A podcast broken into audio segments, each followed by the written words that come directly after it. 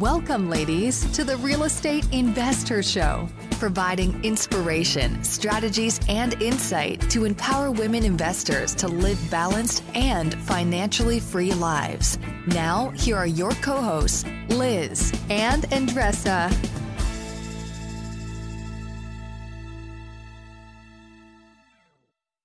Welcome back, ladies. This is Liz. And this is Andresa. Welcome back to the Real Estate InvestHER Show, where we are on a mission. We always like to share to empower women to live a financially free and balanced life. Uh, thank you for being on this journey. Thank you for, for listening. Thank you for joining our community that's growing. And we're just gr- grateful for you and, and grateful for uh, you being part of this with us. So without further ado, we have a mini-sode. And once a month, we do mini-sodes where myself or Andresa share a quick tip, strategy, something that's useful, hopefully, yes. uh, within ten minutes or less. And in the rest uh-huh. of the, the weeks, we interview some amazing rock star ladies about investing or, or time management or mm-hmm. life management or whatever the topic is. But usually it's connected to our mission. So today, Andresa, what are we talking about? So we're starting a new year, right? And many of us went through so many different things, you know, in twenty twenty, and we still carrying a lot of stuff and we feel stuck. So today we're going to talk about how can you overcome being stuck. So number one is, how do I know I am stuck? I can share with you my personal experience. I feel, I personally feel stuck when I'm not growing. When I am, I feel that I'm just like, okay, more of the same. How about you, Liz? What do you, when do you feel stuck? I'm not making a decision usually. It's usually mm. like lack of decisions, and I'm just, I'm belaboring what to do. Right. So the first thing that I, I want to ask you is the same thing. How do you know you're stuck, first of all? What is the lack of what? For Liz was lack of making a decision. For me, lack of growth. So think about that. Number hmm. two, I will, I will look into your body. Because take a minute and think. When you're hungry, your body will tell you, right? When you're cold, you're going to start shivering. When you're hot, you're going to start sweating. But when you are stuck, hmm. how do you how do you know your body's telling you you are stuck? For me, is my energy level goes down, goes like dough, super down. I am more tired. I'm not motivated. And then I was like, why? I'm eating well. I'm exercising. I'm like doing it. What is it? So my that's how my body tells me that I am not growing, right? So just pay attention to when do you know that's happening and how your body is telling you that. Number three is uh, the myth. We all think that in order for us to feel good and just like super pumped, we need to do the, like this huge change in our life, right? Oh, twenty twenty-one, I just want to buy a, a ninety unit, uh, one hundred fifty unit, whatever that is. That is big. And then we think, oh, when that happens, then I'm going to be good. And I'm telling you right now, that's a myth. Your brain doesn't know if it, my growth is this much or this much. What do I mean by that?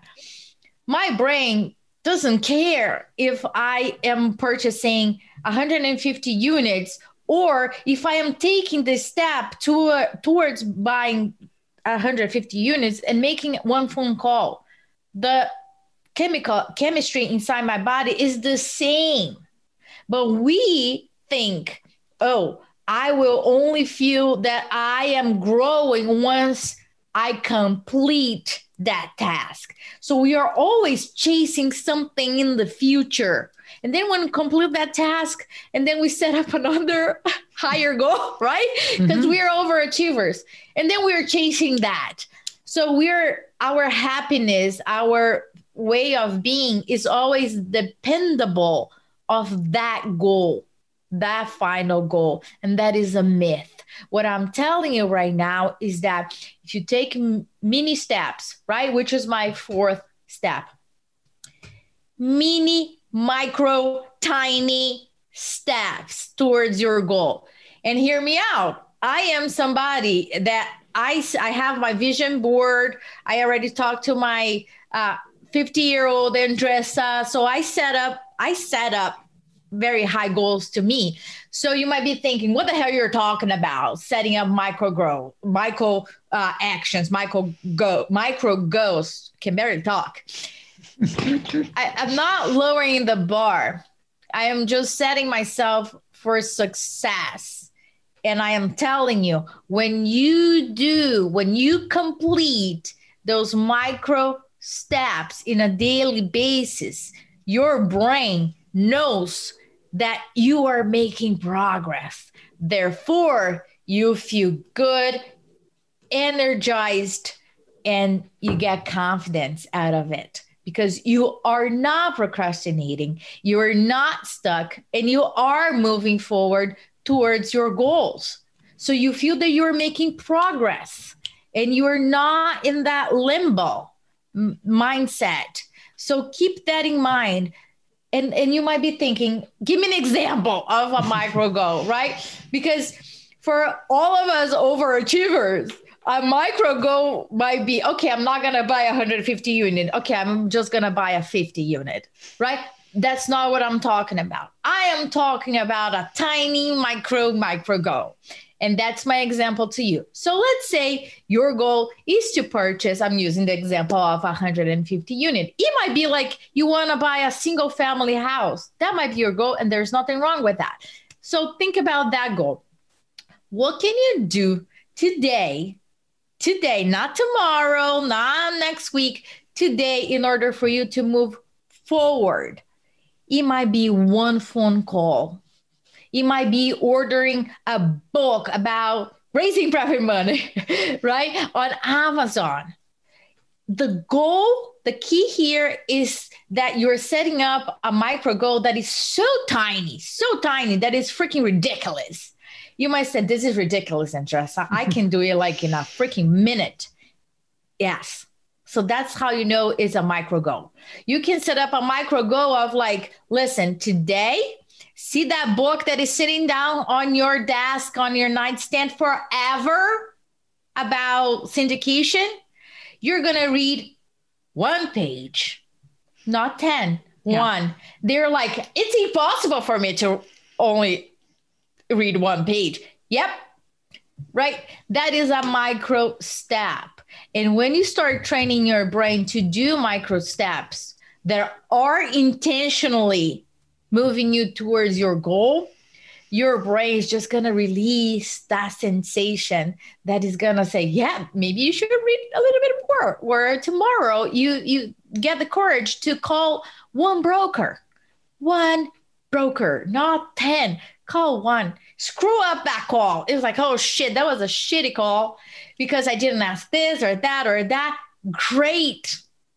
That's great. But you did broke broke the ceiling and you're no longer in that, that limbo. So I'm going to just repeat, understand what is stuck for you. Number two, how does your body understands that and tells you it is? Number three, the myth. It does not need to be a big thing. It's a myth. You get the same sensation. Number four is the micro tiny steps. And number five, an example that I gave it to you guys. How do I know is a micro step? Because it's so freaking ridiculous that you can do it in a minute. Yeah. I hope this is helpful for you guys. And I want to see you guys all sharing uh, with us. What are you doing in order to move you forward? It's huge. It's absolutely huge. And I think the key with those micro goals, somewhere along the way in conditioning, I think, you hear like, you know, big audacious, what is it called? The big, hairy, audacious goal, whatever it is. I'm so bad with screwing up the way things are supposed to be. But you, you're you're led to believe, and I'm not saying not to have big goals, but then, you know, really crunching it down into manageable micro goals is how you actually feel good. And the more you feel good, the more you want to do around that goal. The more you beat yourself up, like I didn't get that done. Um, you know, Matt and I really want to buy a vacation rental. You know, that's something we really want to like do at some point. Um, and there's a house for sale on my parents' street. And I'm like, I don't have time to like source the whole community right now, right? Yeah. I got a lot on my plate. But we were up there. It was to maximize our time. We saw two lots. I wrote the two addresses down. Can I send those two lots to the realtor we met? Literally took me five minutes. Yeah. Yeah, I did that. It made me feel good. Now, does that mean it's got, anything's going to come of it? I don't know, but it's manageable. It was mm-hmm. five minutes of my time. And I said, I said, okay, good, Liz, you did something, one little, little, little thing that will move me towards a greater goal. And that's all we can do. So I exactly. love what you're saying. Awesome. Good so stuff. This is it for today. And I hope you take this first mini of, of twenty twenty-one as an inspiration for you to set up huge, huge goals. But don't forget about the micro ones that will move you towards achieving your, your big goal. And if you haven't done all of your goal setting, we recorded another mini-sode back in December about how to create that best year of your life. So listen to this one again, listen to that one from December, and have an amazing year. Thanks for being on this journey with us. Bye. If you enjoyed this podcast and want to receive updates on our next interviews, go to our website, the real estate investor dot com. There you can subscribe to our show, become part of our investor community, and get updates on upcoming episodes. If you like our show, please share with other women who would benefit. And don't forget to leave us a rating on iTunes. We'd really appreciate it. And as always, we encourage you to take one action as a result of today's show and put it into motion so you can live both a financially free and balanced life. Thanks for spending time with us. Ciao.